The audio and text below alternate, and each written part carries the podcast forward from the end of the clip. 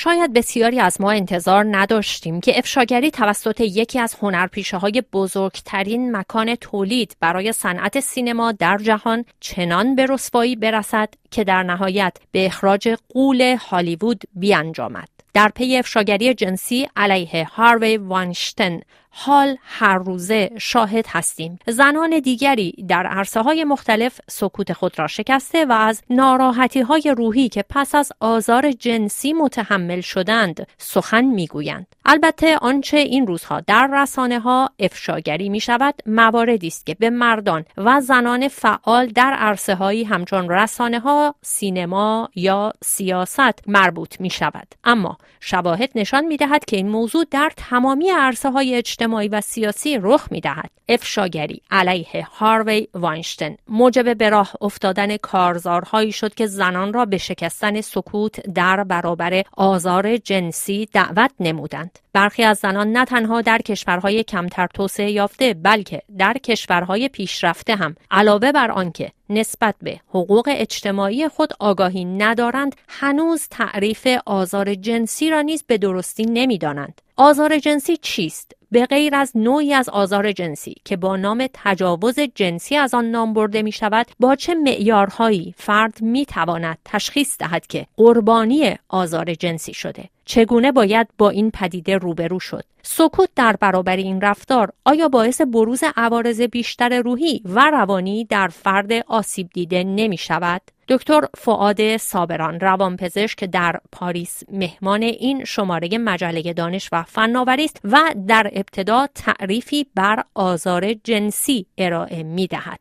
آزار جنسی اینه که یک کسی بره طرف یک کسی رفتاری باش داشته لحاظ جنسی که اون طرف موافق نباشه این میشه آزار آزار این که من موافق نباشم یک رفتاری با من بشه. اگر میگم نه باید طرف قبول کنه حرف منو ولی اگه قبول نکنه میشه آزار دیگه. در هر موردی بخواد باشه. البته در مورد جنسی قضیه وحشتناکتر میشه خطرناکتر میشه و اثرش بدتر. یعنی اگر من به کسی میگم آقا رادیو تو بده پایین رادیو من آزار میده اگه بده پایین یا نده پایین من خود دورتر برم اثری رو من نمی‌ذاره قضیه. ولی آثار جنسی سالهای سال اثرش روی افراد میمونه. چه خانم ها چه آقایون. برای که بعض وقت آقایون هم مورد آزار میشند در بعضی مواقع. چه هم جنسگرایی باشه چه از طرف جنس مخالف. ولی البته ممکنه 80 بلکه 95 درصد تجاوزها و آزارهای جنسی نسبت به خانم هاست. زمانی که ما صحبت از آزار جنسی می‌کنیم در مرحله اول افکار افراد به سمت تجاوز جنسی سوق داده میشه که رفتاری هستش که دیگه در نهایت آزار جنسی است. اما با چه معیارهای یک فرد می‌تونه تشخیص بده که قربانی یک آزار جنسی با همین تعریف که شما داشتید شده؟ ما بگیم ما روان پزشکا آزار اونو می‌بینیم که یا با حرف یا با نگاه یا بدن به بدن آدم بره طرف کسی به اون شخص موافق نباشه. وقتی طرف موافق نیست آزاره. می‌خواد فقط نگاه هم باشه آزاره. تمدن اینه که کسی با هیچ کسی نه با نگاه نه با حرف نه با دستش یا با بدنش به طرف کسی نره بدون اجازه اون شخص. و الا میریم وارد دنیای حیوانی میشیم و اونجاست که آزار داده میشه و اسمش تجاوزه. توی اتوبوس های توی متروها توی ترن ها افراد دست به طرف بدنمون اون یکی می‌زنن دیگه. دست می‌زنن نگاه می‌کنن یا در گوشش حرفایی می‌زنن. اینا همش تجاوزه. عادات مردم دنیا جوریه که اغلب آزارهای جنسی به طرف خانم هست. یک خانوم وقتی که تشخیص میده که اکنون قربانی یک آزار جنسی قرار گرفته. حالا از تمام انواع اون که شما هم نام بردید چگونه باید با یک همچین رفتاری برخورد داشته باشه؟ چون معمولا ما می‌بینیم که زنها سکوت می‌کنن در برابر آزار جنسی که بهشون روا داشته شده. طرف باید خودشون نجات بده. اگر دو نفر یک اتاقن طبقه پنجاهم یک ساختمونی که هیچ کس صدا رو نمیشنوه اون خانم باید سیاستمدارانه بتونه از خودش دفاع کنه که حیوانیت طرف رو بیدار نکنه.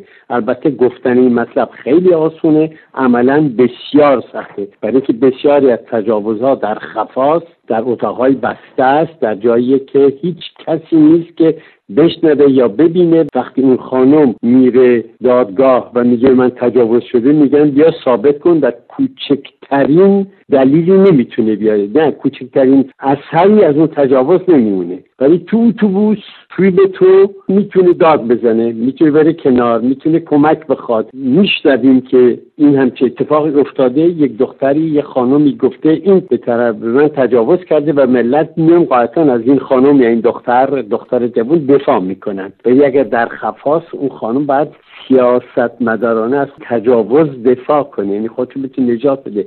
و خیلی قضیه سختیه. مخصوصا وقتی که قدرت ازولایی میاد تو کار. و بسیاری از زنهایی که بعدا لب سخن گشودن در این باره گفتن که در نهایت تسلیم شدن چون حتی خطر جانی رو احساس می‌کردن علیه خودشون در اون لحظه. بدنشو میده به طرف برای اینکه جانشون نجات بده. این خانوما خیلی وقتا میرن لباسشون رو عوض می‌کنن خودشونو میشورن ده بار میرن توی وان و میرن زیر دوش که خودشون تمیز کنن با صابون و خودشون تمیز می‌کنن برای اینکه خودشونو پاک کنن. وقتی طرف خودش رو بدنش رو پاک کرد از این تجاوز هیچ پلیسی هیچ کسی می‌تونه حرف این خانمو قبول کنه. برای اینکه دلیل بیار و دلیل دیگه وجود نداره. البته با این کار جسمش تمیز میشه ولی در روحش ممکنه سالها این قضیه آثارش باقی بمونه. خب سکوت یک زن یا یک مرد حتی حالا سکوت فردی که مورد تجاوز قرار گرفته قربانی تجاوز هست در برابر این رفتار آیا باعث